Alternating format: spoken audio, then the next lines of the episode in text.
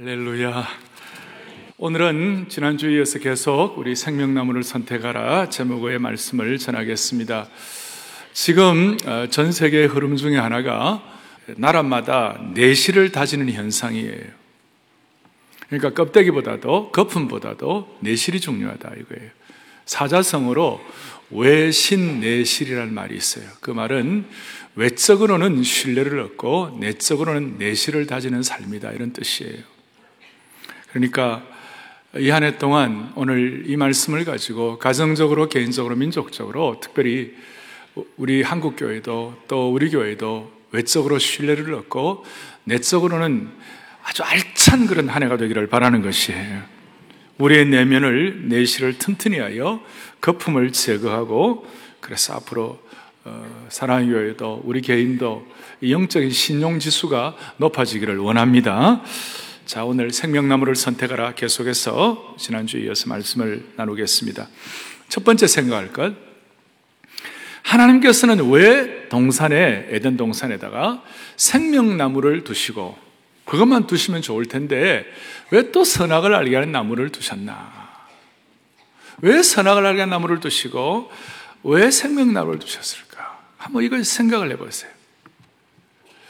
제가 한 번은 오래전 얘기인데 해외 특파원들, 한국의 공중파 방송이라든지 중앙일간지의 기자들을, 해외 특파원들을 중심으로 성경 공부를 인도한 적이 있어요. 그러니까 그 특파원들은 주로 지식인들이고 똑똑한 분들이에요. 성경 공부를 하는데 자주 듣는 질문이 이거예요. 왜 하나님은 선악을 알게 한 나무의 실과를 에덴 동산에 두어 가지고 인간이 그거 따먹게 해서 죄를 짓도록 놔두셨는가? 이거 하나님 책임 아닌가? 여러분들은 다 경건하셔서 그런 질문 안 해보신 것 같아요. 그렇게 이제 질문을 자주 제가 들었어요. 그럴 때마다 제가 몇 가지 대답을 했어요. 선악을 알게 한 나무를 따먹게 하신 분이 하나님이 아니다. 그거는 우리가 따먹은 거다. 마치 누가 수학 점수를 0점을 받았는데, 점수를 0점을 받은 학생이 왜 내게 수학 점수를 0점 줬느냐고 항의하는 거 있는데, 사실은 항의할 것이 아니고 내가, 선생님이 0점을 준 게 아니고 내가 0점을 받은 거야. 그렇게 얘기를 합니다만은 그거는 이제 일반적인 것이고, 구체적으로 말하면 하나님께서는 하나님 나라를 이 땅에 세우시고 또 하나님 나라 건설에 동참케 하시고 또 모두에게 천국에 대한 올바른 개념을 가지고 하나님을 섬기도록 만드시는데, 하나님 나라에는 첫째 하나님의 법이 필요하다. 그런데 하나님 나라의 법을 보면 우리가 성경 말씀을 통해서 하나님의 법을 우리가 깨닫게 되는데, 성경 말씀 전체를 관통하는 정신 중에 하나가 뭐냐면, 하나님의 법을 반드시 순종을 하면 하나님이 우리가 알지 못하고 생각하지 못했던 것 이상의 놀라운 축복을 하신다. 그러니까 이 법은 안 지키면 내가 혼내준다는 그런 차원에서 하나님이 세우신 것이 아니라, 이 법을 지키면 일반 사람들, 세상 사람들이 알지 못하는 놀라운 축복을 갖게 될 것이다. 하나님의 법을 지키는 자의 축복에 대해 설명을 하고, 두 번째로 무슨 얘기를 하는가 하면, 하나님은 우리를 지으시고 하나님의 형상대로 지으셨다.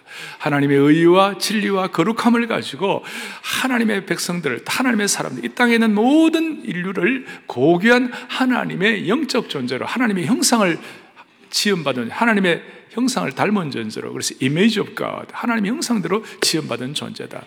이거는 동물하고 다르다. 이거는 영적 존재다. 이건 대단한 것이다.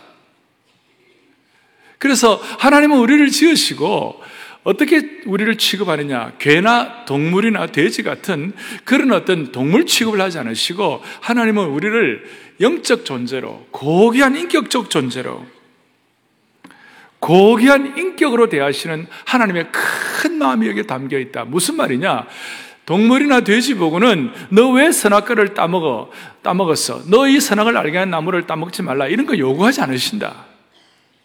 우리는 하나님의 고귀한 인격적인 존재이기 때문에, 하나님의 큰 마음이 담겨있기 때문에, 하나님은 우리를 통하여 하나님께서 우리를 고귀한 영적 존재로 대우하시는 것, 그것이 바로 선악을 알게 한 나무의 실과는 따먹지 말라. 그렇게 하나님께서 길을 열어주신 것이다. 이해가 되십니까?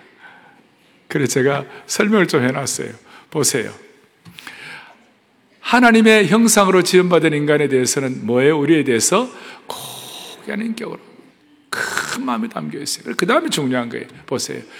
우주 만물이나 동물에게는 기계적 보통 영광을 받으시지만 고귀한 인간에게는 하나님의 법을 지킴으로 인격적 고등 영광을 요구하신다. 우리는 하나님께 기계적 보통 영광을 올려드릴, 우리는 동물이나 삼남 안상이 아니에요. 우리는 고귀한 하나님의 영적으로 지음받은 너무나 하나님의 창작품, 걸작품, 소중한 존재예요. 그래서 우리는 하나님 우리를 그렇게 대우하시기 때문에 우리가 하나님의 법을 지킬 때 하나님께 인격적 고등 영광을 올려드릴 수 있는 존재가 된 것이에요. 사랑하는 성도 여러분, 우리는 하나님께 이 한 해 동안 인격적 고등 영광을 올려드릴 수 있기를 원하는 것이에요.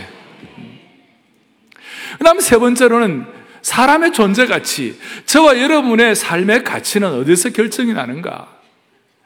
우리는 아무리 억만금을 얻고, 우리는 아무리 대단한 위치에 올라가고, 우리는 수많은 지식을 쌓아도요, 어떤 인간도 삶의 허물을 극복할 수 없어요. 아무리 대단해도 우리의 삶의 텅 빈 공간을 어떤 것으로도 채우지를 못해요. 인간은 딱 하나예요. 우리는 하나님의 존재로 지음받았기 때문에 우리의 삶의 가치, 우리의 삶의 보람은 딱 하나예요. 하나님을 사랑하는 걸 통하여 가치를 느끼게 돼 있는 것이에요. 세상에 억만금을 갖고 세상의 최고의 치에 올라간 사람도 얻지 못하는 삶의 보람, 감격, 은혜, 삶의 어떤 열매, 이 모든 가치 있는 것을 인간으로 태어난 모든 존재는 하나님을 사랑해야 가치를 느낄 수 있도록 만들어주셨어요. 이거는 세상 사람들은 알지 못해요. 왜 그렇게 했느냐? 그 물으면 안 돼요. 여러분, 부모가 자식이 부모의 나를 낳으셔서 이렇게 말할 수 없는 것과 똑같아요. 하나님이 우리를 천지를 창조하신 건 하나님의 당연하신 하나님의 일이셨어요. 우리가 하나님 왜 천지 창조했냐, 왜 그랬냐, 어떻게 했느냐 물어볼 그 해봐야 소용이 없어요. 이미 그렇게 돼 있기 때문에. 따라서 저와 여러분은 인간의 형태 자체가, 우리의 삶 자체가, 우리의 어느 것, 여러분 대학생들, 고등학생들은 대학 합격하면 좋고 자기 원하는 대학 들어가면 좋고, 청년 대학생들은 또 좋은 배우자 얻으면 좋지만 그 나름대로 의미가 있지만 그것은 어느 일정 수준이지 나중에는 다 허무하게 돼 있는 것이에요. 삶의 모든 허무는 하나님을 사랑을 통하여 삶의 허무가 극복되고 가치가 있도록 하나님이 그런 존재로 만드신 것이에요. 그러면 우리가 하나님 사랑하는 것을 뭘로 표현하는 것이에요? 하나님의 계명을 지킴으로 삶의 가치를 느끼도록 만들어주셨어요. 그래서 요한은 나중에 이걸 깨닫고, 나의 계명을 지키는 자가 나를 뭐하는 자라고요? 사랑하는 자다. 따라합시다. 나의 계명을 지키는 자가 나를 사랑하는 자다. 그렇습니다, 여러분. 주님을 사랑함으로 말미암아 그것은 주님의 계명을 지키는 것을 통하여 표현되고, 이걸 통하여 인생의 모든 허물을 극복하게 되는 것이에요. 그러니까 하나님의 법을 지키는 것을 통하여 더 큰 축복이 있게 되는 것이고, 그 법을 지킴으로 말미암아 하나님 앞에 고등한 영광, 높은 수준의 영광을 주님 앞에 올려드리는 것이에요. 그래서 이런 은혜를 가지고 우리 인생을 살아가는 동안 내가 옳으냐 그러냐 이것이 아니라, 선악을 알게 하는 나무를 선택하는 것이 아니라 생명나무를 선택하여 우리의 생애가 가장 가치 있도록 만들어주시는 주님을 찬양하십시다. 바울은 이것을 나중에 깨닫고 고린도후서 4장 10절 11절에 놀라운 고백을 하고 있어요. 뭐라고 고백하느냐? 같이 봅니다. 우리가 항상 예수의 죽음을 몸에 짊어짐은 예수의 생명이 또한 우리 몸에 나타나게 하려 함이라. 아멘. 놀랍지 않아요? 예수님의 십자가가 깨달아지는 것이 신앙의 가장 큰 신비인데, 예수님의 십자가를 깨닫게 되게 하시는 중요한 이유가 뭐냐? 우리의 몸에 예수님의 생명이 나타나게 하기 위하여, 생명의 역사가 우리 가운데 계속 확인될 수 있도록 은혜를 주신 주님을 찬양합니다. 11절도 보세요. 11절, 우리 살아있는 자가 항상 예수를 위하여 죽음에 넘겨짐은 예수의 생명이 또한 우리 죽을 육체에 나타나게 하려 함이라. 아멘. 우리가 삶을 사는 동안 이런 것 저런 것, 좋은 것 어려운 것, 고통당하는 것, 십자가 지는 것 많이 경험될 수 있어요. 그 모든 것을 우리의 삶을 엮어가는 중요한 이유는 뭐냐? 예수님의 생명이 또한 우리 죽을 육체에 나타나게 하여 주시옵소서. 우리는 언젠가 죽는 육체예요. 우리의 삶의 모든 삶을 살아가는 여건, 삶을 살아가는 과정에 예수님의 생명이 나타나게 하여 주실 줄로 믿습니다. 그것이 예수님의 생명나무를 선택하는 것을 의미하고 있는 것입니다.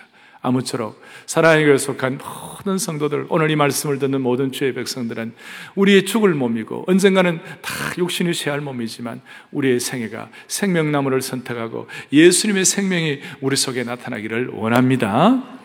이걸 위하여 이제 먼저 생각할 거 하나 있습니다. 우리는 왜 선악을 알게 한 나무를 선택하지 아니하고 생명나무를 선택하나? 선악을 알게 한 나무를 선택하는 그 순간 결과는 책임 전가가 일어나는 것이에요. 하와는 오늘 마귀의 유혹을 받고 하나님처럼 될 것이라는 마귀의 유혹을 받고 선악을 알게 하는 나무 선악과를 따먹게 되었어요. 하와가 왜 그렇게 됐어요? 하와의 영적 경계선이 무너져 버렸어요.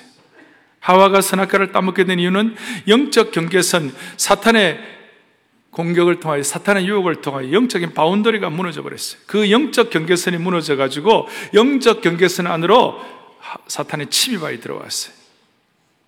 원래는 영적 경계선이 딱 세워져 있고 영적 안테나가 그것을 인지하면 자동적으로 하나님의 백성들은 알람이 터져나와야 되고, 알람이 터져나오면 위험하다, 위험하다, 그런 경계 사인이 있어야 되는 것이 당연한데 하와에게는 그것이 무너져버린 것이에요.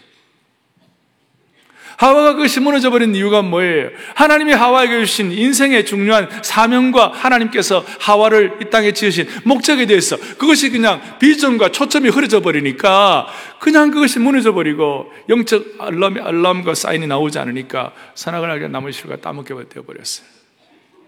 우리도, 부부들도 마찬가지죠. 하나님이 이 부부에게 주신 소명이 뭘까? 하나님이 이 부부를 통해 일하시기를 원하시는 게 뭘까? 이게 자꾸 흐려지면 부부는 싸우는 것이에요. 경계선이 무너져버리는 것이에요. 오늘 이 경계선이 다시 회복되기를 원하는 것입니다. 그런데 경계선이 무너져가지고 선악을 알게 남을 씨를 따먹는 그 순간 무슨 일이 벌어졌는가? 책임 전가를 하게 되는 거예요. 하나님이 아담 보고 너 왜 따먹었어? 그러니까 아담이 뭐라고 그랬어요? 하나님이 내게 주신 이 여자 때문에 내가 따먹었습니다. 조금 전만 하더라도 아담이 하와에 대해서는 뭐라고 그랬느냐? 범죄하기 전에는 내 뼈 중에 뼈요, 살 중에 살이요, 그러면서 온갖 우한 얘기를 다 하다가 지금은 범죄하고 난 다음에는 이상한 사람으로 변질이 된 것이에요. 하나님이 내게 주신 이 여자 때문에 내가 따먹었다. 그 다음에 하와보고는 너가 왜 따먹었나? 그러니까 저 마귀 때문에, 사탄 뱀 때문에 따먹었다고 책임 전가를 하는 것이. 선악을 알게 하는 나무를 따먹는 사람은 다른 사람에게 예외 없이 책임 전가하고 남들을 비난하는 것이 인간의, 이게 죄성이에요. 치명적인 약점이에요. 그런데 선악을 알게 한 나무를 선택하지 아니하고 생명나무를 선택하면 책임 전가를 하는 것이 아니라 그 상황, 그 어려운, 내게 어려움을 끼친 사람, 또 어려움이 되는 상황, 그 상황 자체를 잘 그 생명나무를 선택함으로 말미암아 결과가 뭐냐? 책임 전가가 아니라 그 나를 어렵게 하는 상황, 어렵게 하는 사람이 오히려 나를 다듬어주고 오히려 내가 영적으로 더 성숙하게 하고 영적으로 성공하게 하는 그런 도구가 되는 줄로 믿게 되는 것이에요. 이거 참 특별한 것이에요. 시간이 지나보고 나니 나를 그 어렵게 하는 환경과 고통스러운 환경과 사람이 오히려 나를 성공시키는 환경, 나를 성공시키는 사람이 되었다는 것이에요. 일반적으로 저와 여러분이 당하는, 사람 때문에 당하는 고통이 세 가지가 있어요. 첫째는 가까운 사람들부터 당하는 고통이 있어요. 예를 들어서 요셉 같은 경우에, 요셉은 혈육이었던 친혈육 형제들로부터 당하는 고통이었어요. 그 형제들로 당하는 고통을 다 겪는데 웬만하면 한탄하고 그 형제들의 시기와 질투 때문에 그 고통을 당할 때 웬만하면 정말 인생을 저주하고 그냥 콱 쓰러져 버릴 수가 있는데 요셉은 어떻게 했어요? 그 순간 복수하거나 그렇게 하지 아니하고 왜 이렇게 하나님이 나에게 이런 고통을 주시나라고 잠깐 생각하면서 하나님 앞에서 기도하는 가운데서 하나님이 요셉에게 큰 그림을 보여주었어요. 너는 지금 형제들의 시기와 질투 때문에 이런 고통을 당해서 애굽으로 팔려가고 고난당하고 감옥에 다 들어가지만 사실은 여기에 하나님의 큰 그림이 있는 것이야. 이걸 통하여 너 자신만을 살리는 것이 아니라 너 가족도 살리고 너 가족만 살리는 것이 아니라 하나님의 큰 그림이 뭐냐면 애굽의 모든 민족, 그 당시의 전 세계관, 그 당시의 전 세계를 살리는 역할을 너를 통하여 하는 것이야. 이거 참 감당하기 힘든 것이지만 하나님이 요셉을 통하여 그렇게 하신 거예요. 요셉은 충분히 형들에게 복수할 수 있었어요. 요셉도 인간이니까 형들에게 복수하고 싶었을 것이에요.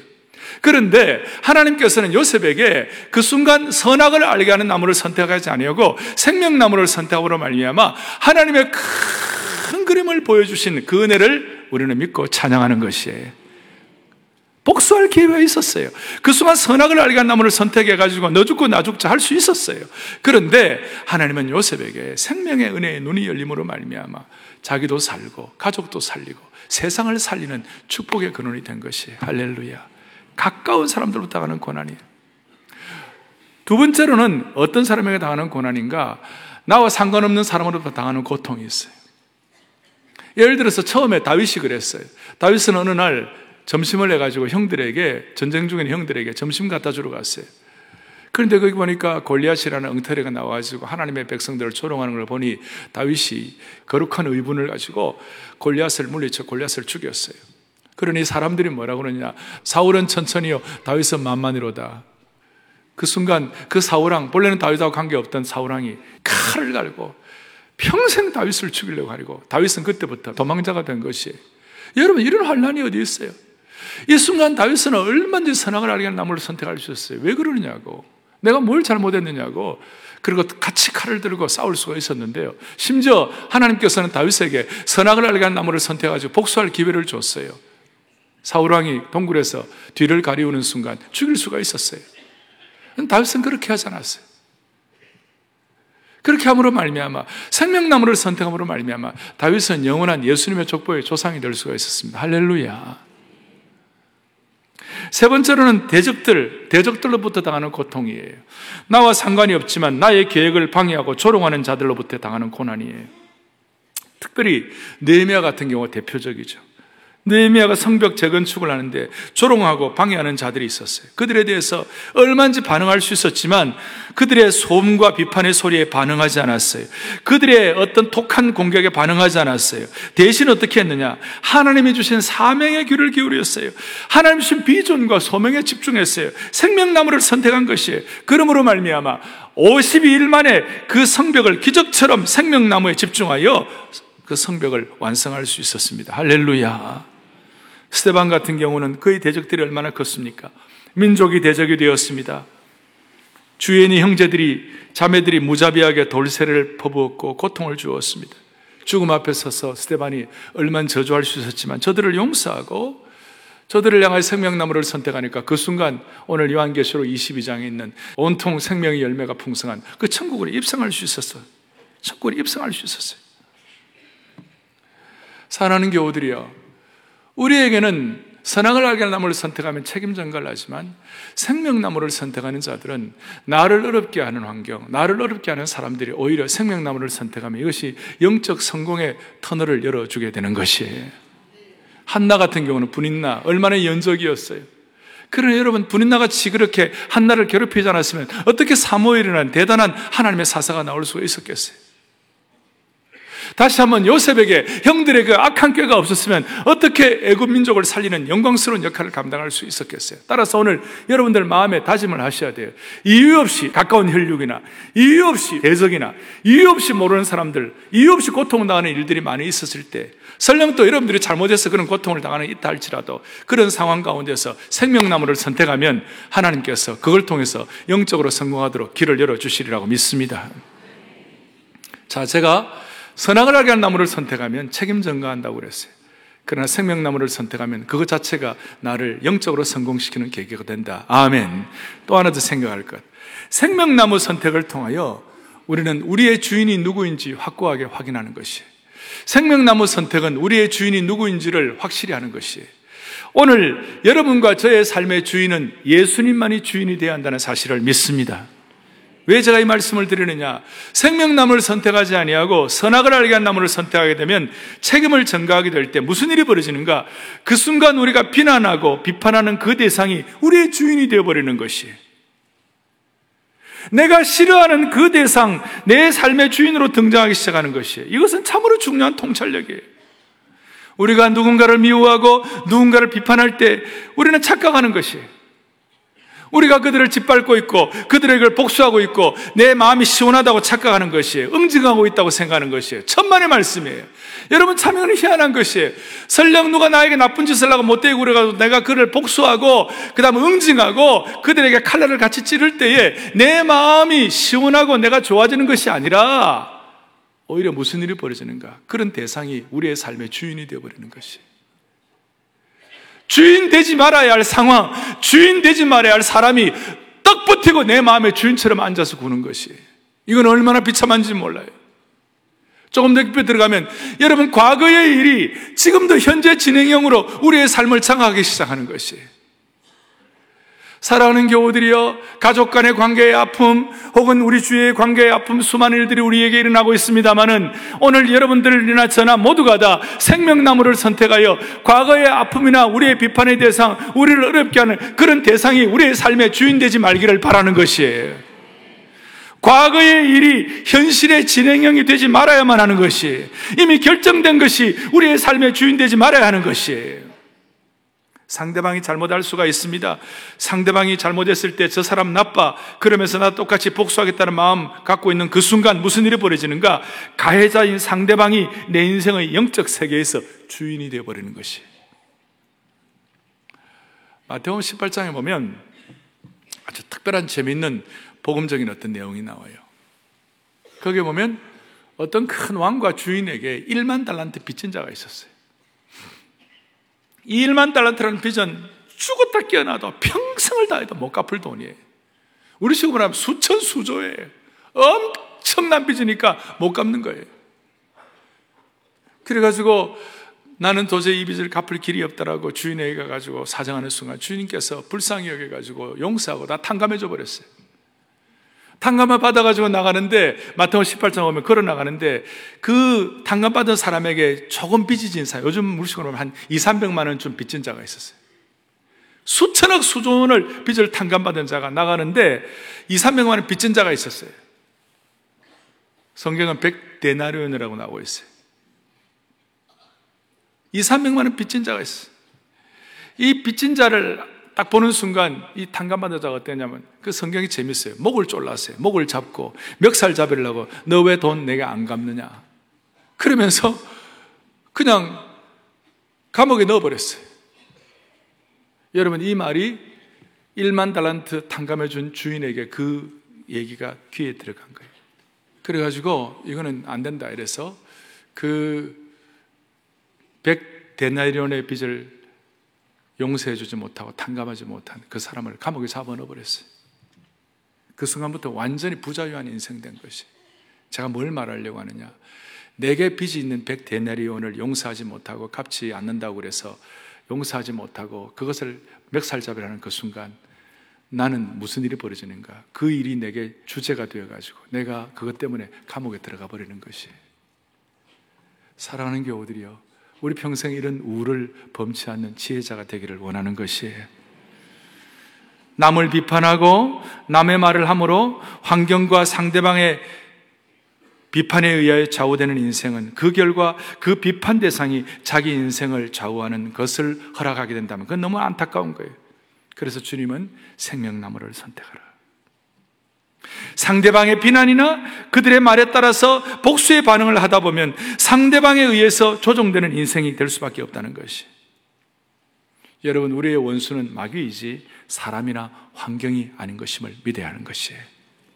따라서 여러분, 이 한 해 동안 여러분 운전을 하고 가더라도 요즘 한국에도 보면 운전 이상하게 하는 사람 많아요. 못되게 우는 운전자들 많아요.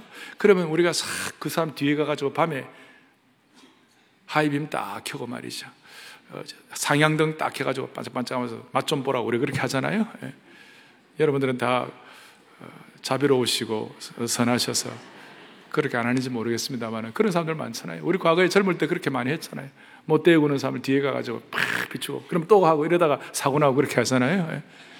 그래서 이번 한 해 동안 여러분들 힘들 때마다 남들이 나에게 못 대우고 올 때마다 내 삶의 상향등을 비추지 말고 생명등을 비추기를 원하는 것이에요. 생명등을 비춰요. 이것이 제가 그렇게도 강조하는 우리가 선지자적 비판주의에 우리의 인생을 낭비하지 말고 제사장적 책임으로 돌아가는 은혜를 받는 것이에요. 제사장적 책임을, 이런 마음을 가진 자가 세상을 바꾸는 것이고 이런 마음을 가진 자가 시대를 섬기는 것이. 에드워드 불워리턴이라는 영국의 극작가가 있어요. 무슨 참 명문을 하나 썼는데 한 사람의 선한 가슴이 세상의 모든 똑똑한 머리들보다 낫다 그랬어요. 한 사람의 선한 가슴이 세상의 모든 똑똑한 머리들보다 낫다. 무슨 말입니까? 우리 입장에서는 선악을 알게 하는 나무를 선택하는 똑똑함보다도 생명나무를 선택하는 선한 가슴됨으로 말미암아 이 세상을 변화시키는 하나님의 종들 되기를 원하는 것입니다. 형제자매 여러분, 예수님 외에는 어떤 것도 여러분들의 삶의 주인 되지 말게 해주시기를 바랍니다. 남을 비판하는 것, 원수 갚는 것 하지 말기를 바랍니다. 자기가 희생당했다고 생각하면 그 순간 미움과 원한 때문에 원한의 그 종이 되어버리는 것이에요. 여러분, 이 한 해 동안 생명나무를 선택하는 생명등을 이 시대에 비추기를 원합니다. 그리고 한 가지 주의할 것이 있어요. 나는 그런데 나를 뭐 비판하거나 나에게 악하게 구는 자들을 그거보다도 뭐 그런 건 나에게 없다, 이런 좀 성숙한 성도들에게 드리고 싶은 말씀이 있어요. 그것은 뭐냐, 마귀가 성숙한 성도들, 마귀가 신실한 성도들에게 선악을 알게 하는 나무를 선택하게 하는 교묘한 수작이 있어요. 방법이 있어요. 그것이 뭐냐면 희생당했다는 느낌을 갖게 하는 것이. 희생이라는 것, 희생당했다는 느낌은, 희생하지 않는 자는 이런 얘기 잘 못하죠. 가정에서도 남편이나 아내나 자녀와 부모의 관계에 있어서도 희생하는 그런 자녀나 가족 가운데 그런 역할을 하는 사람이 있어요. 그럴 때 자칫 잘못하면 선악을 알게 한 나무를 선택하면, 아, 내가 이렇게 희생하는데 다른 사람은 왜 이렇게 나를 몰라주나? 내가 이렇게 희생하는데 남는 것이 뭐냐? 내가 아내로서 이렇게 남편을 위하여 열심 봉사, 연료로서 지사충성하는데, 지사충성? 예. 열심히 하는데 남편은 왜 이렇게 몰라주나? 여러분, 그럴 수 있어요. 그리고 몰라줄 수도 있어요. 그 순간 고단수의 마귀가 들어오는 거예요. 뭐예요? 섭섭하게 되는 거예요. 섭섭함을 느끼는 거예요. 희생당했다는 느낌을 갖게 하는 거예요. 마귀는 우리의 삶에 예수님을 섬기면서도 내가 희생당했다는 느낌을 갖게 하는 것이, 공동체를 섬기면서 내가 희생당했다는 느낌을 갖게 하는 거예요. 공동체를 섬기다 보면 우리도 모르게 섭섭한 것이 있을 수 있지만, 그러나 궁극적으로는 아무리 우리가 섭섭하고 아무리 우리가 희생당했다 하더라도 우리는 궁극적으로는 예수님 앞에서 우리는 희생당했다고 말할 수는 없는 것이에요. 맞습니까? 십자가 앞에서는 그렇게 말할 수가 없는 것이에요. 내가 교회를 위하여 희생하고 주님을 위하여 희생하고 죽자사자 뛰었는데도 불구하고 남들이 나를 알아주지 않는 그 순간, 섭섭하거나 희생당했다는 느낌을 갖는 그 순간 생명나무를 선택하는 축복을 주시기를 바랍니다. 상대방의 잘못에 대해서 영향받지 마시기를 바라요. 그리고 하나님께서 처리할 것을 믿으시기 바라요. 하나님이 처리하실 것이다. 이것이 생명나무를 선택하는 분의 가치관이에요. 이 가치관은 세상의 가치관을 뛰어넘는 거예요. 이 가치관은 세상의 가치관을 업사이드 다운 시키는 것이고 세상을 전복시키는 가치관이에요. 오늘 이런 순전한 마음을 가지고 시대를 바라보는 저와 여러분들 되기를 원합니다. 사랑하는 교우들이여, 복음을 깨닫게 되면요, 생명의 은혜를 깨닫게 되면 우리가 정리하는 거 하나 있습니다. 그것이 뭐냐, 좋은 사람 된다고 천국 가는 거 아니에요. 생명이 있어야 천국 가는 것이에요. 좋은 사람도 필요합니다만은 우리가 정말 좋은 사람 돼가지고 뭐 귀한 일 많이 하는 것은 천국에 상급 받는 거 연결되어 있겠지만, 그러나 우리가 천국에 들어가는 것은 좋은 사람 된다고 천국 가는 것이 아니라 생명 있는 자가 천국에 들어가는 것이에요. 생명 있는 자가 천국 가는 것이에요. 예수님의 생명 있는 자가 천국에 가는 것이에요. 요한일서 5장 12절, 아들이 있는 자에게는 생명이 있고 하나님의 아들이 없는 자에게는 생명이 없느니라. 하나님의 아들이 있는 예수님의 생명이 있는 자가 천국을 가는 것이에요. 가늠한 여인, 예수님의 생명이 있어서 천국 간 거예요. 십자가의 강도, 여러분 우리가 이 생명 선택에 있어서 마지막 파이널까지 우리에게 용기를 주는 거 하나 있어요.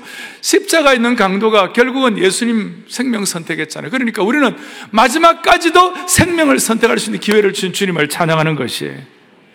세 번 부인한 베드로도 생명 때문에 천국 간 거예요. 교회를 비판한 바울도 생명 때문에 천국 간 거예요. 어거스틴도, 사생아를 낳았던 어거스틴도 예수의 생명 때문에 천국 간 거예요. 예수님의 생명을 선택하면 천국의 역사가 있는, 이것이 너무 감사해서 우리는 천국적인 미덕을 갖는 것이에요. 미덕을 갖기 때문에 천국 가는 것이 아니라 생명이 있기 때문에 천국 가는 역사를 갖게 되니까 우리가 미덕을 갖게 되는 것이에요. 그래서 여러분, 이 가운데 혹시 예수님 안 믿는 분이 아직 계시는지 몰라요. 세상에 볼 때 법 없이도 살 수 있는 좋은 분인지도 몰라요. 그런데 여러분, 그거 갖고 안 돼요. 예수님의 생명이 있어야 천국 가는 것이에요. 이 가운데 우리 성숙한 성도 여러분, 이 가운데 이미 예수 믿는 성도 여러분, 다시 한번 강조합니다. 우리의 비판의 대상, 우리가 억울한 대상, 그것이 여러분들의 삶의 주인 되지 말기를 바라는 것이에요. 생명나무를 선택하기를 바라는 것입니다. 그럴 때 우리에게는 어떤 축복이 있습니까? 요한계시록 22장에 생명나무의 축복이 있게 되는 것이에요. 생명과 씨를 먹게 하게 하시고 심지어 생명의 잎사귀만 있다 하더라도 만국을 치유하는 역사가 일어나게 되는 것입니다. 요한계시록 22장, 오늘 이 본문은 요한계시록 앞에 있는 2장, 3장, 창세기 3장의 회복이에요. 창세기 3장에서 에덴 동산의 저주의 회복이에요. 생명나무를 선택해가지고 하나님의 동산의 회복이에요. 그런데 그 동산의 회복인데, 그것은 요한계시록 2장, 3장에 나오는 7교회에 하나님께서 말씀하시고 잘못된 교회에 대해서는 책망하시고 이렇게 하셔서 다시 한번 회복시켜 주시는 내용이 요한계시록 22장에 나오는 것이에요. 그 중에 하나가 대표적인 것이 첫 번째 교회, 에베소 교회예요. 에베소 교회에 대해서 주님께서 요한계시록 2장 7절에 뭐라고 말씀하시나요? 이런 말씀을 하고 있어요. 같이 보겠습니다. 귀 있는 자는 성령이 교회들에게 하시는 말씀을 들을지어다. 이기는 그에게는 내가 하나님의 낙원에 있는 생명나무의 열매를 주어 먹게 하리라. 아멘. 놀라운 말씀입니다. 에베소 교회를 향하여 주신 말씀이에요. 7교회를 향하여 주신 말씀 중에 특별히 에베소 교회예요. 에베소 교회는 어떤 교회예요? 장자교회 같은 교회예요. 무엇보다도 진리를 사수한 교회예요. 모든 이단을 척결한 교회예요. 옳고 그런 것이 분명한 교회예요. 요즘 우리식으로 말하면 윤리 1등 교회예요. 세상에서 가장 존경받을 수 있는 교회예요. 남들에게 대단하다는 교회예요. 철저한 교회예요. 훈련 잘 되어 있는 교회예요. 정말 진리를 지키는 교회예요. 이단을 거부하는 교회예요. 하나님 나라를 위하여 열심히 특심인 교회예요. 그런데 그 교회가 주님으로부터 강력한 책망을 받았어요. 책망받은 것이 뭐예요? 너에게 책망할 것이 있나니 너희가 첫사랑을 버렸다 그랬어요. 이렇게 대단한 교회가 주님께 책망을 받았어요. 그래서 내가 그거 회복하면 생명나무의 실과를 너에게 주겠다고 그렇게 하신 것이. 사랑하는 교우들이요, 우리 모두에게, 또 우리 교회에 이런 신실한 분들 계시고, 또 우리에게는 속성이 다 있어요. 하나는 진리를 지켜내고 열심으로 주님을 섬겨내고 다 하는 것이 있어요. 그런데 우리에게 지금 주님이 요구하는 것이 뭐예요? 첫사랑을 버렸다. 첫사랑의 시작은 생명나무를 선택하는 것입니다. 여러분, 이 한 해 동안 우리가 생명나무를 선택한 축복 주시기 바랍니다. 요한계시록 22장 2절, 놀라운 말씀 다시 한번 크게 합독합니다. 길 가운데로 흐르더라. 강 좌우에 생명나무가 있어 12가지 열매를 맺되 달마다 그 열매를 맺고 그 나무 잎사귀들은 만국을 치료하기 위하여 있더라. 아멘. 이 말씀은 창세기 3장에 저주받은 에덴 동산 회복되기 위하여, 에스겔서의 에스겔 47장에 번성하고 소생하는 하나님의 생명나무 역사에 대한 귀한 예언을 하게 하시고 드디어 그 모든 것이 실천되는 것인데, 첫사랑을 회복하고 생명나무를 선택하는 에베소 교회 교우들 같은 사람들에게 주님 뭐라고 말씀하시는가? 생명나무가 있고 12가지 열매를 맺고 생명과 실의 은혜를 베풀어 주실 뿐만 아니라 그 나무 잎사귀들은 만국을 치료하기 위하여 있더라. 이거예요. 사랑하는 형제자매 여러분, 우리가 생명나무를 선택하고 생명의 잎사귀들을 통하여 무슨 일이 벌어지냐? 만국을 치료하는 축복을 받게 되는 것이에요. 여러분 한 사람의 생명나무 선택은 그걸로 끝나는 것이 아니에요. 만국을 치유하게 있는 것이에요. 한 번씩 제가 여러분들에게 강조하잖아요. 신앙은 보수이다. 신앙은 생명나무 선택하는 것이다. 신앙은 말씀 그대로 받아들이는 것이다. 그럴 때 우리 사회는 개혁되고 우리 민족은 치유될 줄로 믿습니다. 이것이에요. 사랑하는 성도들이여, 이 생명나무 선택하고 그 잎사귀가 만국을 치유한다는 걸 믿을진데 오늘 이 생명나무 선택은 저와 여러분들의 삶의 영적인 보약이 되는 줄로 믿으셔야 되는 것이에요. 우리를 먼저 새롭게 하는 것이에요. 생명나무 생명의 능력 가운데 하나가 전도폭발이에요. 하나님의 교회는 전도폭발이 강한 교회예요. 전도폭발 하는 분들, 훈련자들을 훈련시킬 때 제일 먼저 이 생명의 복음에 대해서 철저하게 다 복음의 내용을 숙지하게 하는 것이에요. 한 자도 틀리지 아니하고 다 암송할 수 있을 정도로 그렇게 복음의 핵심을 다 마음속에 익혀요. 그런데 많은 분들이 얘기해요. 그 생명의 복음을 다른 사람에게 전달하고 생명의 복음을 전파하는 도구가 되기 위하여 내가 복음의 핵심을 암송하다 보니까 이 복음이 먼저 나를 살리는 은혜를 받았습니다. 내가 먼저 살아났습니다. 내가 먼저 생명의 은혜로 펄떡펄떡 약동하게 되었습니다. 그리고 이것을 다른 사람에게 선포하고 그 다른 사람에게 복음을 통하여 그들이 주님 앞에 돌아올 때 세상 사람들이 알지 못하는 이 땅의 어떤 귀한 것도 느낄 수 없는 놀라운 축복들을 주님이 내게 베풀어 주셨습니다. 우리가 이 땅에 살아가는 동안 뭘 하는 것이 가장 지혜로운 자가 될까요? 어떻게 사는 것이 가장 가치 있고 고귀한 것이 될까요? 이 세상에서 최고의 지혜자였던 솔로몬, 아마 솔로몬이 잠언서를 썼을 때는 그가 가진 영적인 순도라든지 영적인 어떤 그 계기판이 최고 수준 올라갔고 영적인 IQ가 한 뭐 100, 200이 아니라 한 1000쯤 됐을 것이에요. 그런 솔로몬이 뭐라고 고백하느냐, 잠언 3장 18절에 이런 고백을 하는 것이 다 있습니다. 지혜는 지혜를 가진 자는, 지혜는 그 얻은 자에게 무슨 나무라고요? 생명나무라. 그 지혜를 가진 자는 참으로 복되도다 그랬어요. 지혜로운 사람은 생명나무를 선택하는 것이, 그리고 생명나무를 선택하는 그 자체가 크게 보면 최고의 지혜를 가진 자가 되는 것입니다. 할렐루야. 손을 다 펼쳐보십시오. 나의 생명이신 여호와여, 내가 주님을 찬양합니다. 이 찬송하면서 내 가정과 내 개인과 그동안의 모든 아픔과 모든 것들 주님의 손에 다 의탁합니다. 우리 공동체의 모든 아픔도, 민족의 아픔도 주님의 손에 의탁합니다. 생명의 면류관으로 우리를 씌워주시옵소서. 찬양합니다. 나의 생명이신 여호와, 내가 주님을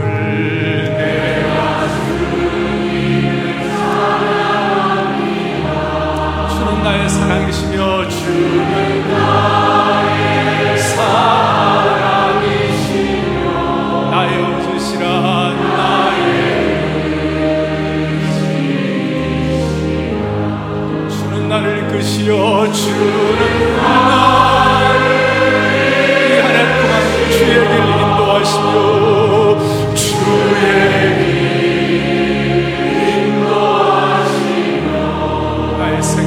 되시니 나의 생의 목자 되시니 내가 따르리라 내가 따르리라 나의 하나님 나의 하나님 나의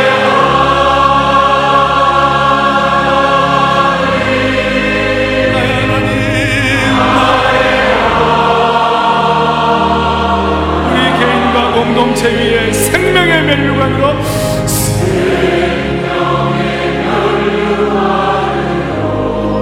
내게 씌우소서 내게 씌우소서 나의 하나님 나의 하나님 나의 하나님 주님께 다 의탁하시고 생명나무 선택하시고 나의 생명의 면류관으로 생명의 면류관으로 내게 씌우소서 내게 씌우소서 기도의 제물 되어 나의 안은 나의 안은 치유의 면류관으로 나의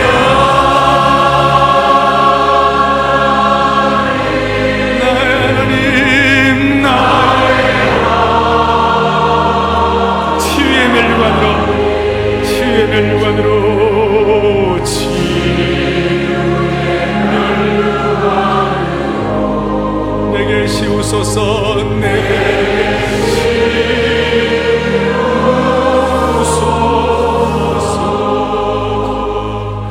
찬양하며 손을 얹겠습니다. 살아계신 하나님 아버지, 오늘 이 찬양과 이 말씀이 우리에게 주시는 주님의 음성인 줄로 믿습니다. 이제는 더 이상 선악을 알게 하는 나무를 선택함으로 고통과 수치와 책임 전가가 있지 말게 하여 주시옵시고, 선악을 알게 하는 나무를 선택하여 예수님에 의해 다른 것이 내 인생의 주인되어 있는 그런 일들이 없게 하여 주시옵소서. 하나님 아버지, 용서가 안 되어도 예수님 때문에 용서하게 하여 주시옵시고, 우리 인생을 주님 앞에 올려드리면서 이제는 생명을 확정하는 일에 우리 인생이 집중되게 하여 주시기를 원하옵나이다. 평생 생명나무를 선택하여 문제보다 더 큰 은혜를 받게 하여 주시옵시고, 이 세상의 모든 가치체계를 극복하게 하여 주시옵소서. 우리의 생명 되시는 우리 주 예수 그리스도를 받들어 간절히 기도 올리옵나이다. 아멘.